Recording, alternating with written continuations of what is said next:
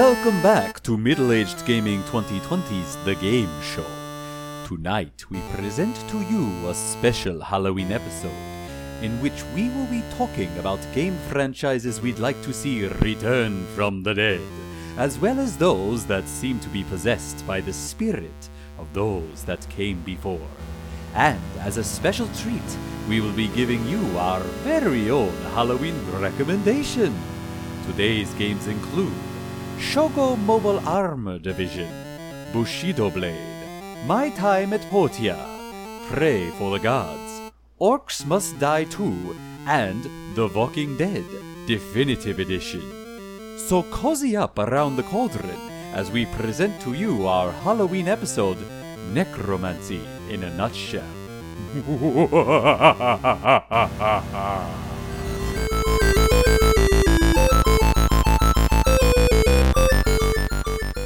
Hello once again, and welcome to The Game Show. We have an exciting episode today, and I have a hunch you're probably going to be able to guess the theme. You guessed it, it's the Halloween episode, but instead of just giving the old cliche review of scary, spooky, and terror-inducing games, we have decided to take things in a different direction. That's right, today we will be talking about long-dead game franchises that we would like to see brought back from the grave, along with spiritual successors that we really feel capture the soul of their inspiration. And for our last trick, we'll be reviewing one treat that we feel would make good use of your time after you've done passing out candy.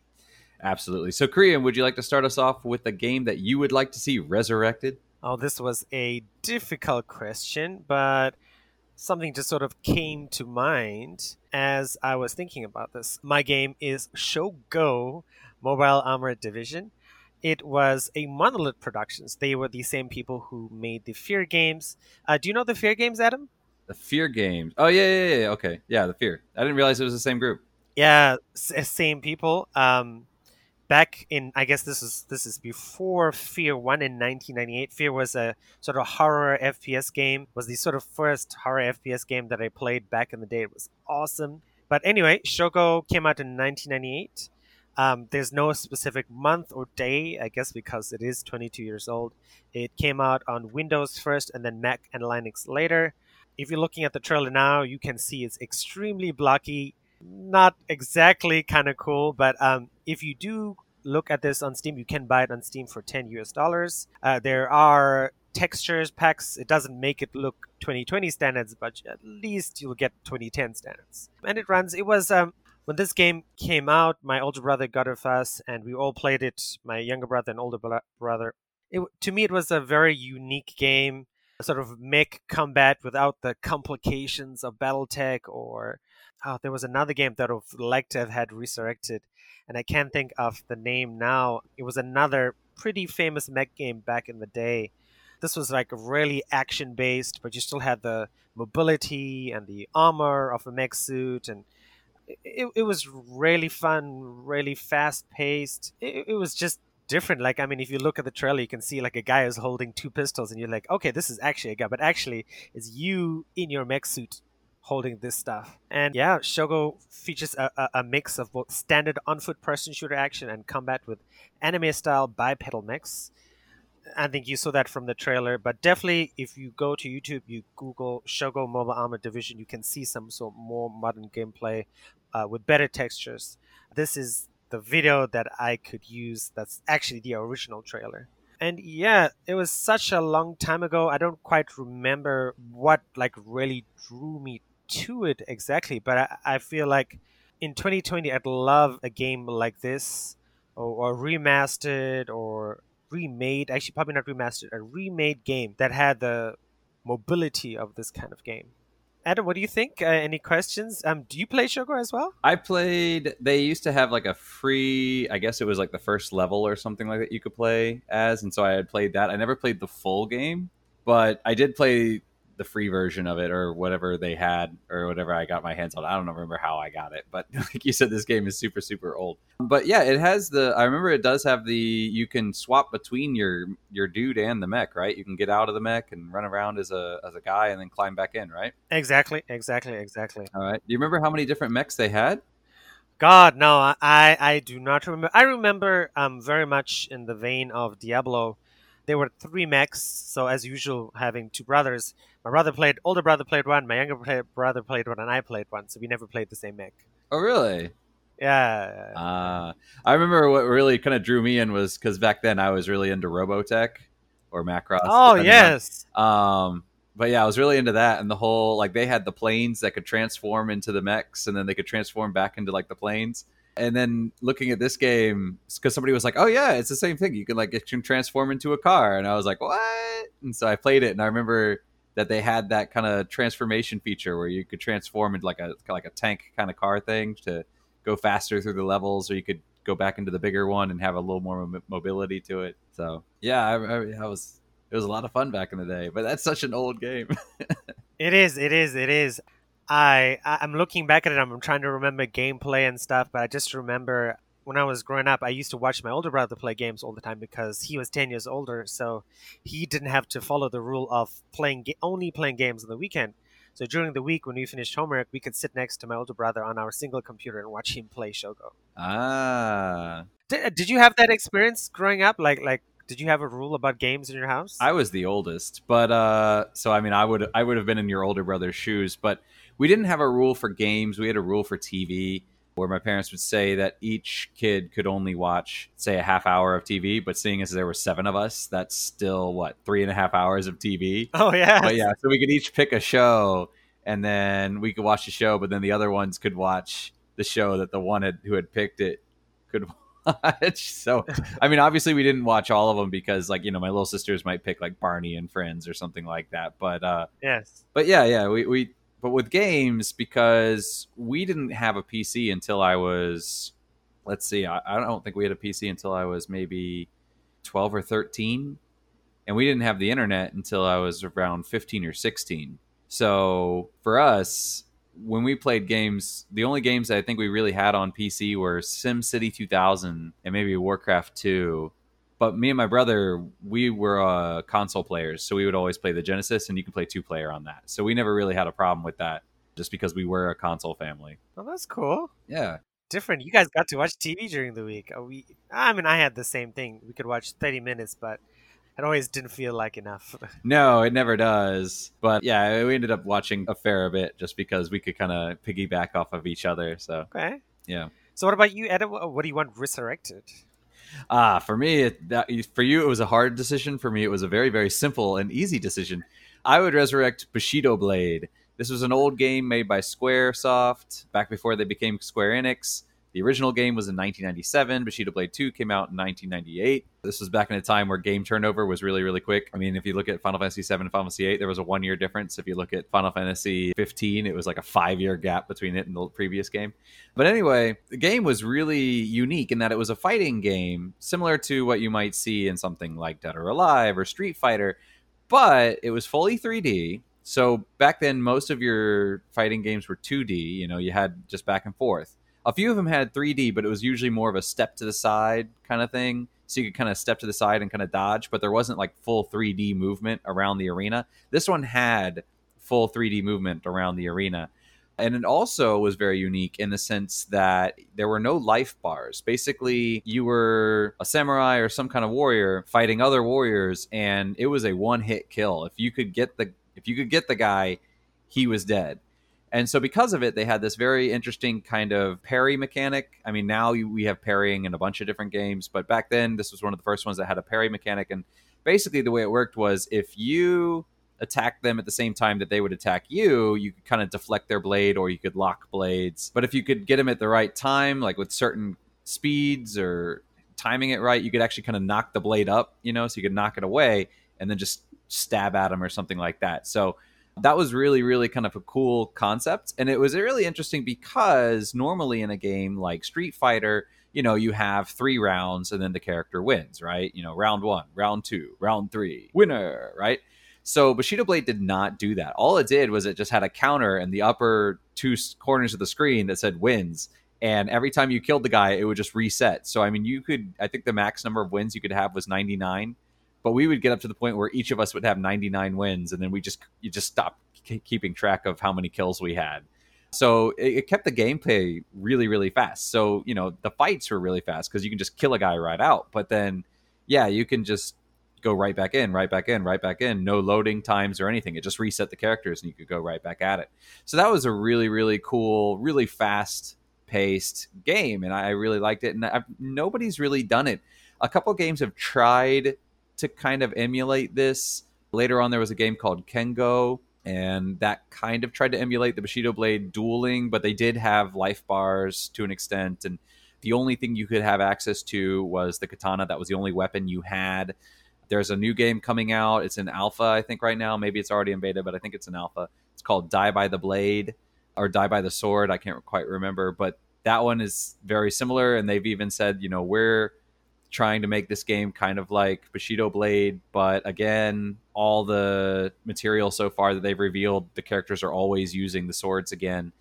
Bushido Blade would allow you to use a variety of different weapons. You could use the katana, you could use the odachi, uh, a broadsword, a longsword, the naginata, the yari, which is a kind of spear thing. Naginata is kind of a halberd-looking thing. So you had a wide variety of weapons, and each one had its own unique sets of moves. Each character could go into three stances with each weapon, and then certain characters would have special attacks with each weapon. So depending on your character, you might want to pick certain weapons.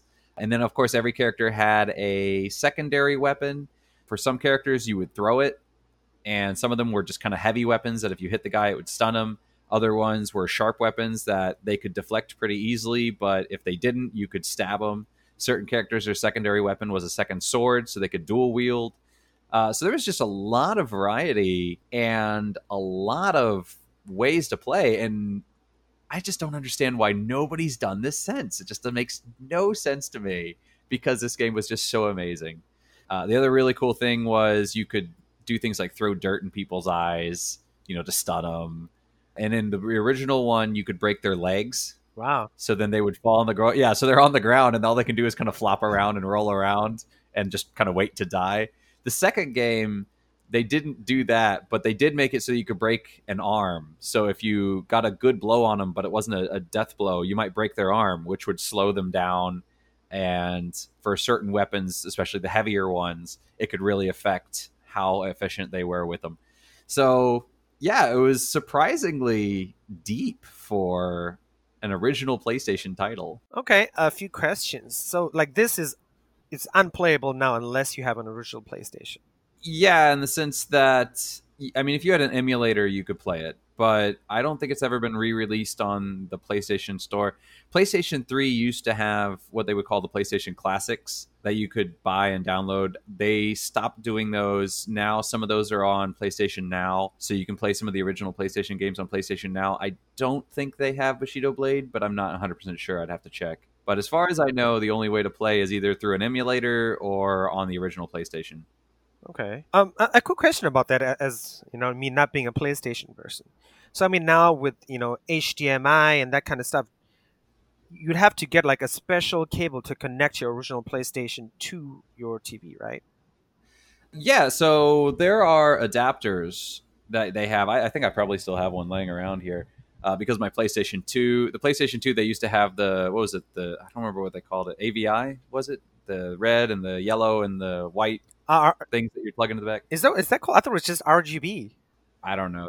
Oh, oh, uh, R C A cables. R C A cables, yeah. So the, yes. the I still I have an adapter for that. Yes. Uh, so when, when I got PlayStation, when I when I came to Taiwan, I had PlayStation two, and when I bought my first T V here, I was like, you know what, I'm gonna get an H D T V because back then H D was like this new and amazing technology that very few people had, right? So I was super excited. But of course, my H D T V needed a H D M I adapter, so I had one. So you could get, you can buy adapters, yeah. Okay. Last question, like you said, you don't know why people have re haven't released this game again, but I, I remember this now. I, I've like for me, one hit kill sounds like very not fun. Well, that was the thing is you would think it's not fun, but then just because the fact that the fights are so fast that it's just really fast. You, you know, it's not fun because you're like, oh, I'm just being dominated. I'm being dominated. But, you know, and then if you were playing a game like Street Fighter where you have to go back to loading screen, select your character, you know, that might not be fun because you're playing like a, a twenty second round. But in this one, because the one hit, they did it really well in that they had, like I said, the parry system yeah. where a lot of the fights actually weren't that fast. It wasn't as quick as like boom, dead, boom, dead. Yes. It was usually like ting, ting, ting. You know, it was more like it. They ended up playing out more like what you might see in a Hollywood movie with like Pirates of the Caribbean or something. You know, there's a lot of like back and forth, and then eventually you get an opening, and then you get the guy. They weren't super fast, but you could have a round that was really fast. So if you were playing over and over and over again, you know, you would get one round that was ten seconds, and the next one might be five minutes, you know, because there's no timer on it or anything like that. So it was a lot of fun. And yeah, it was one hit kill. And so sometimes it would feel relatively kind of cheap. There were certain characters on there that me and my friends would be like, ah, don't use that guy, you know, like, Uh, for instance, there was one guy who he was really good with a spear. He had some special moves with a spear, and one of them was he would kind of advance slowly, but he would stab, stab, stab, stab, stab, stab, like lots of little stabs. Yes. And it was really hard to block because you could block the first few, but then he just kept going at it that he'd probably get through and get to your head. But if you just kind of ran away from him, then he wouldn't be able to get you. So once you kind of learned how the characters moved and how the characters played, then you could kind of gauge them a little bit better and whatnot.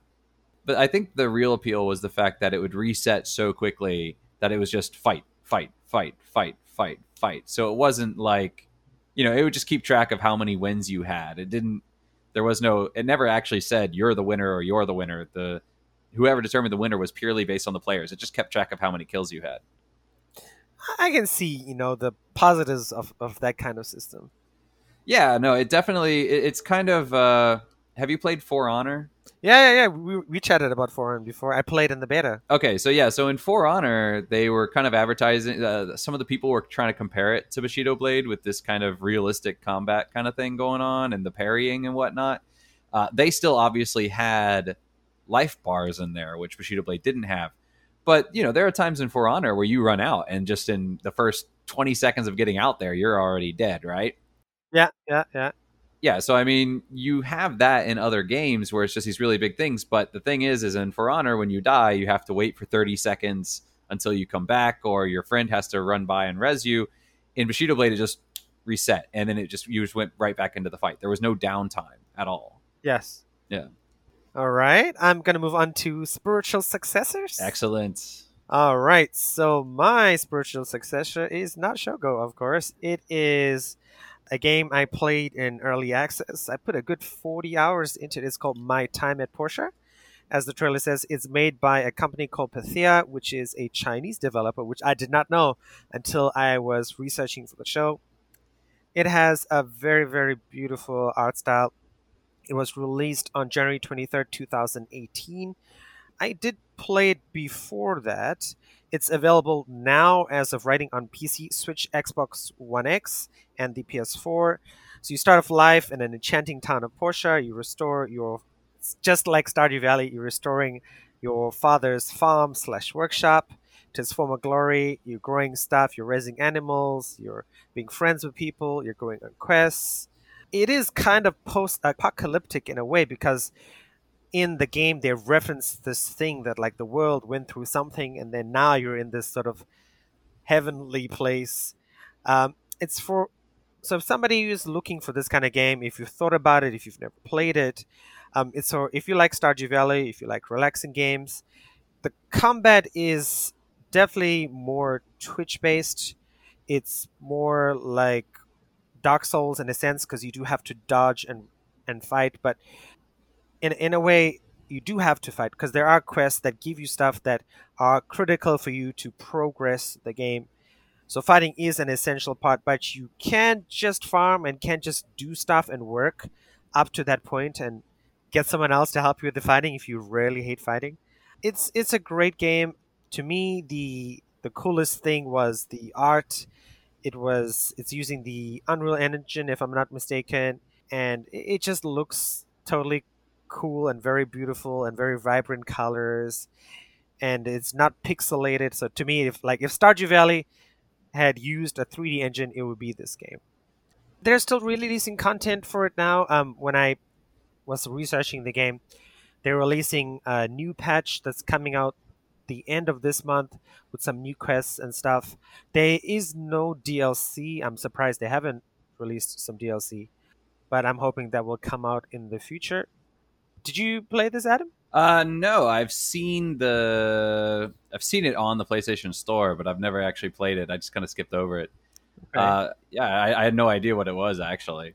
I thought it was kind of similar to Yonder or something like that. No, I mean, you know, I played Yonder, and I've never actually finished it. I felt like Yonder, first of all, to me, again, you know, if you guys like Yonder, that's okay. I I, I felt like Yonder didn't look that good. And I felt like it wasn't as clean. Like this game has a, like, and I've talked about this, but it has a very sort of focused sense of direction. It says, when you start, do this, do A, B, C, D, do B, C, D, E, do this. And it just, it hits you with things you just kind of continuously do. Um, it's, I guess, in a sense why I like it better than Stardew Valley. In Stardew Valley, you have things to do in the first maybe two hours, three hours of the game, which is sort of like a tutorial. Then after that, you just do whatever you want. There's no direction, no quest markers, which I've talked to Adam before. I like direction in games. I'm not a big, like, oh my God, what should I do? Where should I go? I have an hour to play. You just tell me what to do and I want to do it. Don't waste my time. Which is why I, I like My Time at Portia. It is the spiritual su- successor, I believe, to Stardew Valley, because it, it did come out two years after Stardew Valley, and it didn't do as well as Stardew Valley. I mean, I understand why, because people felt it was just restrictive in the way that the game was organized and who you talked to and how you did quests and stuff. But at the same time, I think it, it definitely did well in terms of the graphics. It did well in terms of not just farming, but also constructing stuff and crafting stuff and just looking absolutely great. So looking at, I mean, you, so you said that it's a little bit more structured than Stardew Valley. Do you think that's the only real difference, or is there something that really separates it from Stardew Valley in a way that you would say, oh, you know, these are distinct games? I would say, of course, I've mentioned the graphics. I'm not going to mention that again. The, the structure separates it. I would also say the dating separates it. In this game, if you're whoever you want to marry, you know, this does support if you're gay, lesbian, or whoever you want to date, you can date. Um, is much easier. Stardew Valley, I felt, was kind of complicated to, you know, get gay married. So this game was much easier. You give a gift to somebody, you go on dates. And I remember in about three hours, when I'd got to a certain stage in the game, within three hours, or for me, like three days of playing, I could get married. Oh, that's fast. Yeah, yeah, yeah. It, it is pretty fast. I mean, you go on multiple dates, and as your relationship bar fills up, you get like, oh, okay, let's get married. So we got married, and then the person moves into your house. The combat also separates it as well. It's definitely, like I said, it's twitch-based. It can be a little bit difficult, and there's weapons, and there's stuff, there's things for you to fight. What also separates it as well is the quests. Because you do have to, I guess, no, that's the same as Stardew Valley now that I think about it. You do go around town and you, you meet people and they give you quests and quests give you stuff. The crafting, I would say, separates it as well, because you in Stardew Valley, you're a farmer selling stuff. You don't really sell the things that you craft. But in My Time at Portia, you can make like wings and goggles and stuff, uh, uh, sort of like steampunk stuff. And you can sell that to make money. Oh, okay. So can you use those things, like equip them on yourself? Yeah, or? yeah, yeah. Because you get gear, you get different sort of swords and weapons and armor and things that give you stat bonuses, sort of in an R P G sense of the way. And Stardew Valley, you have the same, but it's it's very minimal. In this game, uh, when you go into fights, some of the gear can be very useful. Oh, okay. Well, maybe I'll have to check that one out then. Wait for it on sale. Um, it's it, even now it's it's cheap. It's it's only. Um, I wrote it in the show notes. Oh, I didn't write it in the show notes, but it's twenty U S dollars on Steam. Oh, okay. Yeah. I just need to debate whether I want it on console or on P C. Uh, this definitely works better on console. I will say that. Just because of the controls? Yeah, or? just because of the controls. Playing with mouse and keyboard was running and fighting and stuff was a little bit irritating. Ah, okay. Yeah, so definitely get it on console. All right. Well, I'll have to wait for a sale then. No, but you could use you could use a controller on P C, right? You you could. Uh, I'm always. I had a wired controller before. Now I have a wireless one, so I'm always lazy to. I was always lazy to plug in my wired controller. uh, all right. Well, that's, so what's yours? Yeah. So what's mine? Uh, so I picked Pray for the Gods. Its name has gone through a couple different changes. It was originally P R E Y, Pray for the Gods. So that was kind of a play on words, you know, pray for the gods, but at the same time, the gods want to eat you. Uh, however, yeah. So, however, after the game Prey came out, the Bethesda game, Pray for the Gods, which had been in development for a long time, ended up getting, not a lawsuit, but basically they had this whole thing about Bethesda saying, we have this game Prey, you're releasing this game Pray for the Gods, there's going to be confusion, people are going to think it's the same game, so you need to change your name. So at that point, they had been developing the game for so long that they couldn't really change the name because the people that knew about it already knew its name. So then they changed it to, uh, I don't remember what it's called, but you know that thing where it's like a combination of an A and an E? Yeah, what is that called? I don't know, but it's a little symbol, right? So they use that symbol in there now. So it's Prey with that A E symbol for the gods. So that's their new name now. So it's still pronounced the same. But basically, this is made by No Matter Studios. Uh, it went into Steam Early Access in January last year, two thousand nineteen. Supposedly, it's supposed to come out for consoles in twenty twenty quarter four. However, if I remember correctly, it was supposed to be coming out for consoles like last year or something like that. Uh, this game has been in early access for a very long time, uh, or relatively, uh, I guess it's not that long a year, but it's been in development for a very long time. So I am not holding my breath for this game coming out on consoles this year. Uh, it will probably come out later. But basically, it is the spiritual successor, or I should say, a spiritual successor to Shadow of the Colossus. So the guys that created this game really liked Shadow of Colossus. They thought, you know what? Let's make a game where you're fighting big monsters, same kind of idea. So basically, you're a girl. She travels to the land where her people's gods live, and now you basically have to destroy them because they are going to kill you if you don't. So you go through and find them. It's very similar to Shadow of the Colossus in that these things are massive. They're building size. You have to climb on top of them. Uh, you have your arrows that you can try to, you know, distra- uh, get them down if they're flying, that sort of thing. But it does update a few new things to give it a little bit of a twist. So, for instance, you get a grappling hook. So if a monster flies over you, you can grapple onto it and kind of grab onto it as it goes by. It also adds a lot of survival elements to the game. So whereas in Shadow of the Colossus, you're in this kind of nice meadow with grass, and it's a beautiful place, and the entire focus is on the boss fights. This game is going to have more focus on, or I should say has, more focus on things like crafting. So you have to, you know, build your arrows, you know, get your arsenal kind of together. But also you have smaller enemies that you have to contend with in the wild. Uh, you have to eat. So you have to hunt food. You have to build campfires so you don't get too cold. So it, it does add on top. So basically it's Shadow of the Colossus, but it adds this extra layer of survival on top of it. And yeah, that's basically pretty much what it is. So it doesn't go much deeper than that. For me, now, like, we have talked about Shadow of the Colossus before, and I've seen the game trailers and stuff. Do you want to fool P C players what is Shadow of the Colossus? What what made it so famous? Okay, well, if you don't know, then I don't know what rock you've been under. But Shadow of the Colossus was a game. It originally came out on P S two. It was by the same company that made I C O. I C O. I'm not quite sure how to pronounce it. I don't know if it's a long eye or whatnot, but they made I C O. They're also the same people that made uh, The Last Guardian, which came out for this gen. Okay, that was their final game. They only had three, and then they disbanded. But Shadow of the Colossus saw you as a character that he's nameless, but they call him the Wanderer. So most people just call him Wander. And you travel to a forbidden land carrying the dead body of a girl. We're not quite sure who she is. Uh, most of the story actually doesn't really tell you much. The only thing we know is that there's this guy, Wander. He has a horse named Agro. Or sorry, Argo. And Agro there's a dead would be girl. Such a cool name for a horse. yeah, yeah. His name's... His, well, that's the thing is when he's running around, his horse's name is Argo. But when he's running around, he's going, Agro! Agro! It sounds like he's saying Agro all the time, right? But uh, basically, the way it works is you make a deal with a demon named Dormin that you will release his power, and in exchange, he's going to resurrect this girl for you. And what happened was a long time ago, some people sealed away his powers into various colossi, and basically his power is what's powering them, allowing them to run around and move, but they're guarding that power within themselves because if it escapes, then Dormin will return to his full power.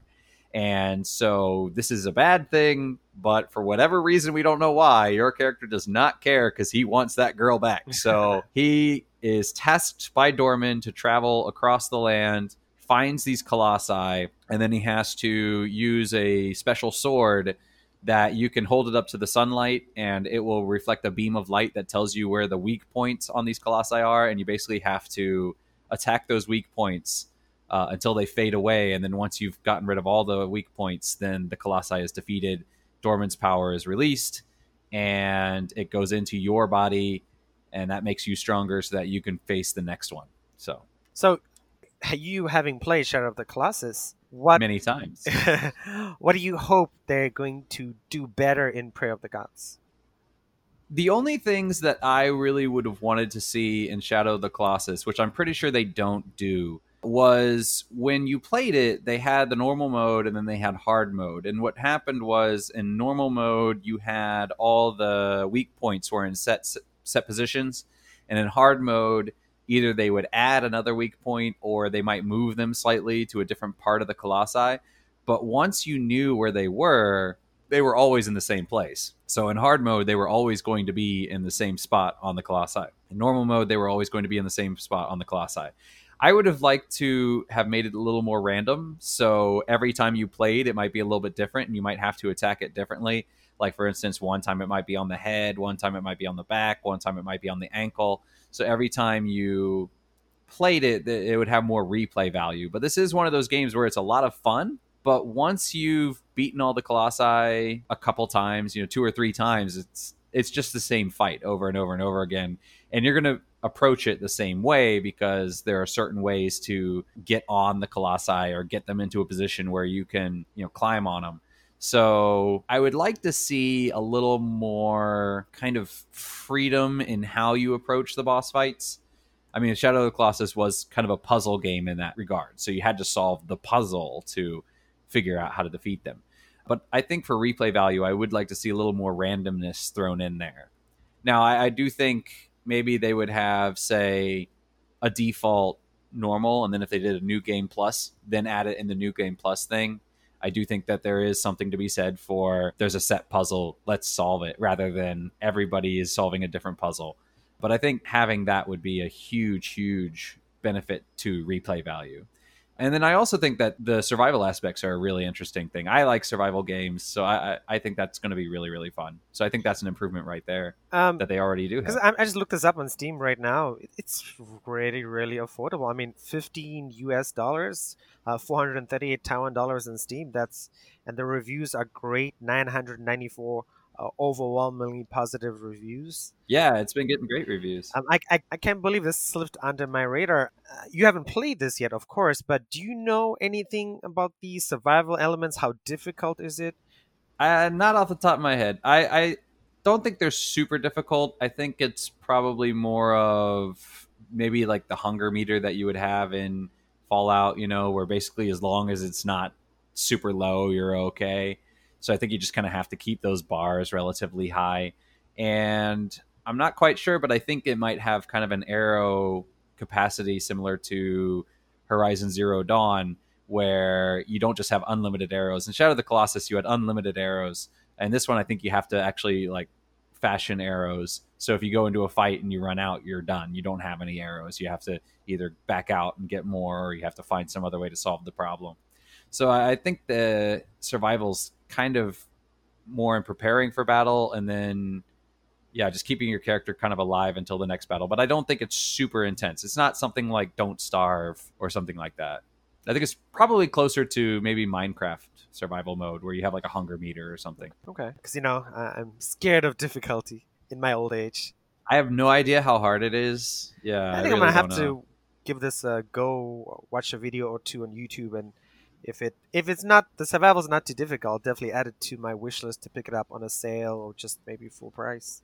Yeah, from my understanding, I think the survival's more of a secondary thing where it's just kind of to give you something to do between fights. That makes sense. Because in Shadow of the Colossus, it was really just, there's a boss, fight the boss. It ports you back to where you talk to Dormin. Talk to Dormin. Dormin says, fight the next boss. and then you just run straight to the next boss, or you have to find it. Really? Yeah, yeah, yeah. You have your sword, and your sword, you shine it in the air, and it'll show you with the beam of light where the next Colossi is.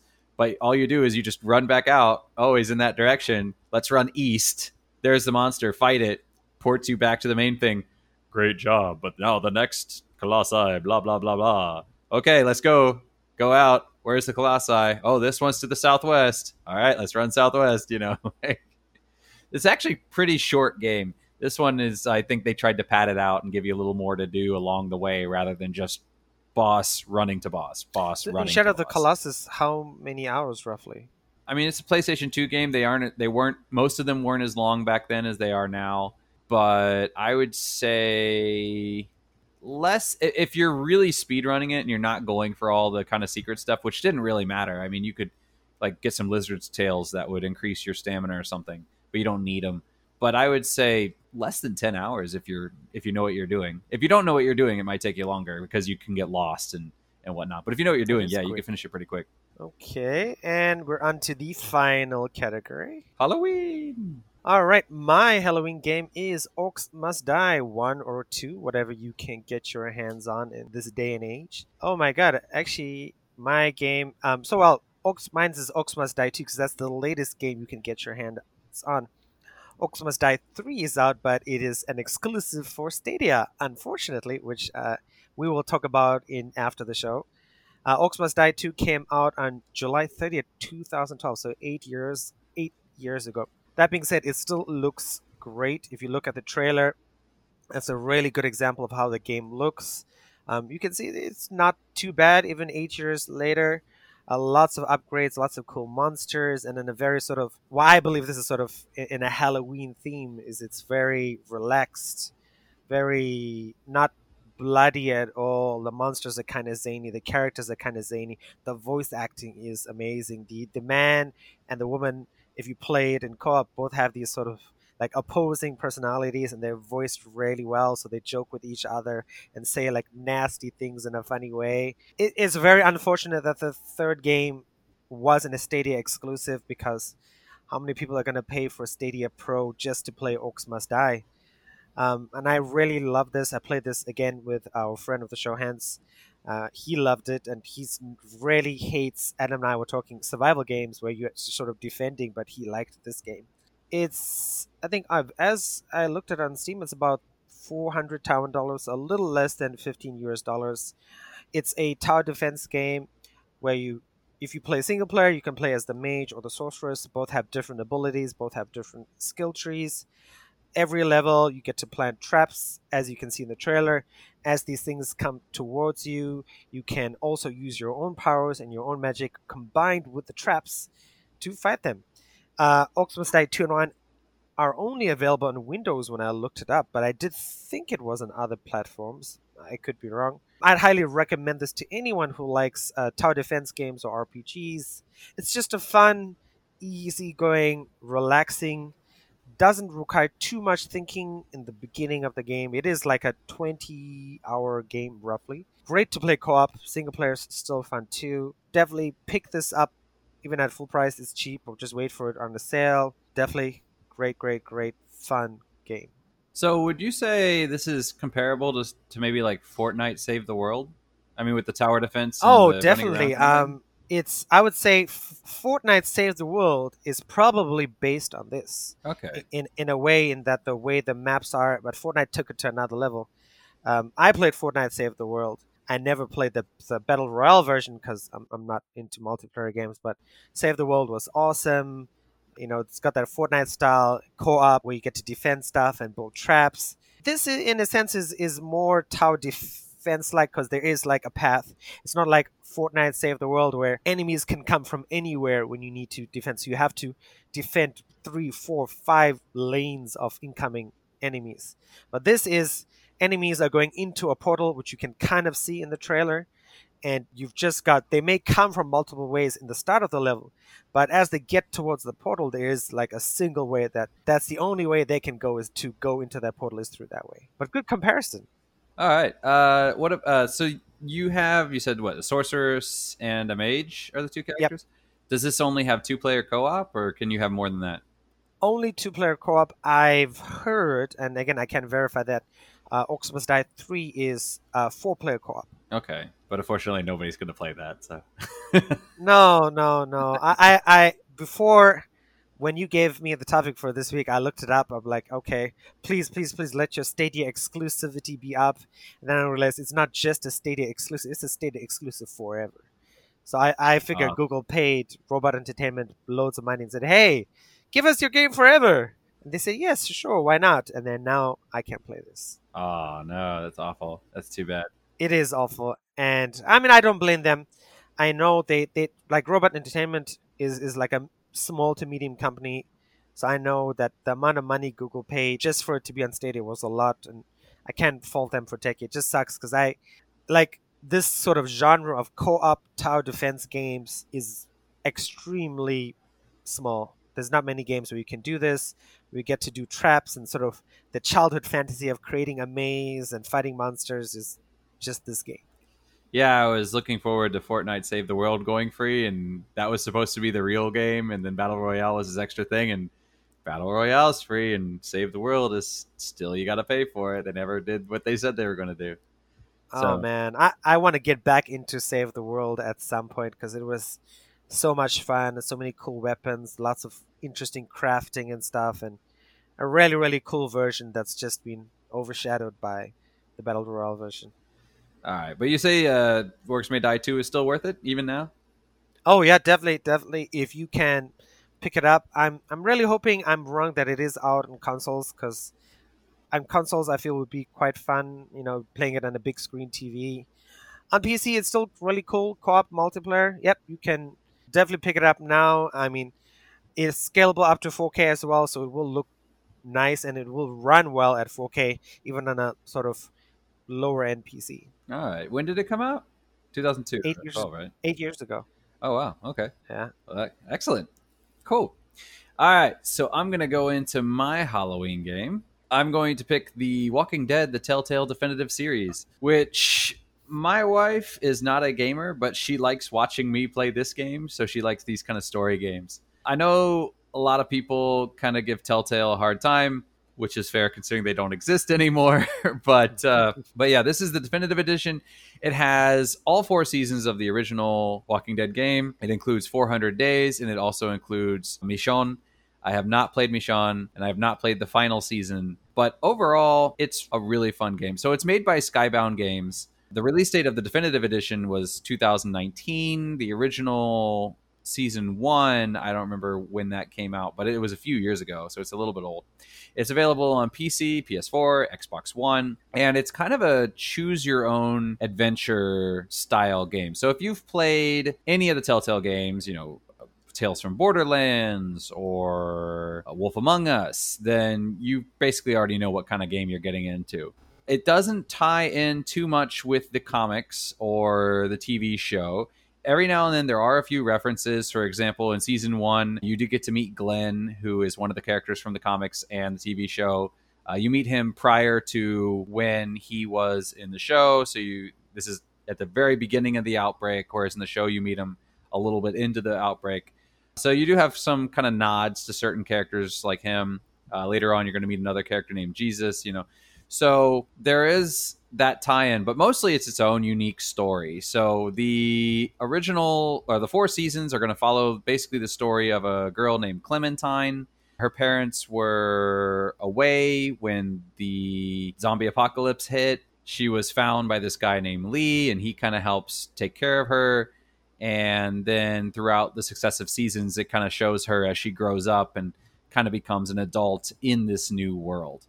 So it does have a lot of the choose your own adventures uh, aspects of it where you'll there's kind of a main story beat, but depending on choices that you've made, it could change different ways that characters interact. For example, you might be in a situation where one character wants to, you know, maybe you're fortifying yourself in a store or something. One character wants to leave, one character wants to stay, and if you decide to maybe leave and then somebody gets bitten on the escape, the character who wanted to stay is going to kind of have it against you, and they're going to argue against you in the future, whereas the character who was originally suggesting to leave might kind of ally themselves with you. Uh, but the characters' personalities also come into play here. So some people are a little more backstabby than others. So you might think that somebody's on your side and they could betray you, and somebody else that you thought maybe wasn't somebody you could trust is somebody you actually could have trusted. So it's really, really good like uh, that. And it does allow for multiple playthroughs, because even though you're basically following the same story, it does change quite a bit in the beats are happening the same, but the character interactions are very, very different. So even though, you know, we're in the same situation, just the conversations we're having and the way the characters are talking to each other and how they approach each other is drastically different in the moment. And and so that's really good for that. So if you like these kind of visual novel type games, what's the other one that was on PlayStation? Until Dawn, that sort of thing. Now they have the, what do they call it? The Dark House, or they have Man of Medan was the new one. If you enjoy these kinds of games, I think you could really get a lot out of the Telltale Walking Dead series. It does get a little bit bloody, though. You know, there are times where you might smash somebody's head open and brains are leaking out. So if you're not, oh no, yeah, it is cell shaded, so it is kind of cartoony, but it's definitely not a children's game. It's definitely an adult game. They also have, you know, language that might not be appropriate for children. So this is definitely in a game for a more mature audience. Yeah. Questions? Sure. I did have a question. I I've I do have The Wolf Among Us. I do have the Batman series on my Switch. I played The Wolf Among Us a little bit, and I played Batman more most recently this year. In the Batman games, also a Telltale game series that I should mention, it was there was a, quite a lot of quick time action fighting. I mean, it is Batman, but I mean, I've watched The Walking Dead T V show years ago. There was a lot of action. Is there a lot of fighting combat in this where it's like quick time events? There are a few quick time events. There's not a lot of combat, but there are a few quick time events where it could either be something like you have to make a decision quickly, and so you, you know, the timer's going down and you have to react, or you don't react to a certain situation. For example, maybe somebody has a gun and they're kind of freaking out, and you have to react quickly, because if you don't, then they might shoot somebody, or you can choose not to react. So in those cases, there are some quick time events, but there are a certain instances where, you know, you walk you walk around a corner, a zombie pops out, and you have to hit the button quickly to, you know, get it in the head or something like that. There's not too many of those. Uh, I would say there's probably at least one each season. So a season is an episode. Or no, sorry, a season will have about five episodes each. So there's probably one or two quick time events per episode, but they're usually not too hard. And it's usually just like hit one or maybe two buttons. It's not like a long sequence of, you know, fights where you have to parry, parry, block, punch. You know, they don't usually have long sequences like that. So it's not too bad. So that that is different, because, I mean, I played Batman, and in the start of the game, Batman's taking down these bank robbers, and you're fighting five guys, and it's just a series of maybe not, maybe about five to ten minutes of quick time events where you're dodging, rolling, and if you don't do something the right way, you just, you, you, you die, and then you have to, re- it reloads to the previous point. No, th- this will be usually just one or two button presses. Like, for instance, you're jumping from one building to another building. You jump, you miss, but you grab onto the fire escape ladder, and then you have to hit another button before it like breaks or something like that, you know. So you have to click a button real quick to grab it, and then you have to click the next button to grab onto the next thing. But then from there you climb back up. It's not, they're usually not very long sequences. So if someone had to, if he's never played this, they had to play it from beginning to end, I mean, could you guesstimate how many hours it is? Uh, it could be quite a while, because my wife and I, what we would do is we would buy a season, and every night after a season came out, or maybe every every few nights, we would play it, but we would only do maybe one episode a night, and each episode would probably run us anywhere between an hour to an hour and a half. So there's about five episodes a season. So if you wanted to play the full game plus four hundred days plus Michonne, yeah, it's thirty-five hours or so, maybe more, maybe forty. A pretty pretty good length, and definitely, I mean, worth it for the price. Yeah, and and I would recommend this if you're, like I said, if you're the kind of person who likes visual novels, this is something you're going to really enjoy. If you're the kind of person who wants action and a lot of like actual playing, and not just kind of like press a button, put the controller down, and wait while the story plays out, you know. If you're that kind of person who likes those, who wants to be doing something actively, you know, you're going to feel like, oh my God, I'm just sitting here most of the time. This is a movie. It's not a game, you know, but if you're the kind of person who likes visual novels and that sort of thing, then you're really going to enjoy it. You're going to get a lot out of it. Okay. I don't have this series, but I've got a, a, a few other... Well, I've got two. I've got the Wolf Among Us and I've got the Batman series. So I really want to get back to playing that because I did enjoy the Batman series. And uh, I just got to find time to play it. Yeah, I've heard good things about the Borderlands, Tales for Borderlands as well. Me too. I've heard that's really, really funny and really cool Borderlands-style dialogue. All right. Well, I guess that brings us to a close. It does indeed. Uh, thank you for joining us. And if you miss us later, be sure to check us out on Middle Age Gaming twenty twenty on Twitch, Middle Age Gaming on Instagram, uh, Gaming Age on Twitter, Middle Age Gaming twenty twenty on Facebook. Or, of course, just email us directly at middleagedgaming twenty twenty at gmail dot com. And, of course, thank you for joining us today. Please feel free to leave any comments anywhere that you can find us because we are looking very much to reading them, and we are desperately waiting to have something to read. So we hope to see you soon. Happy Halloween!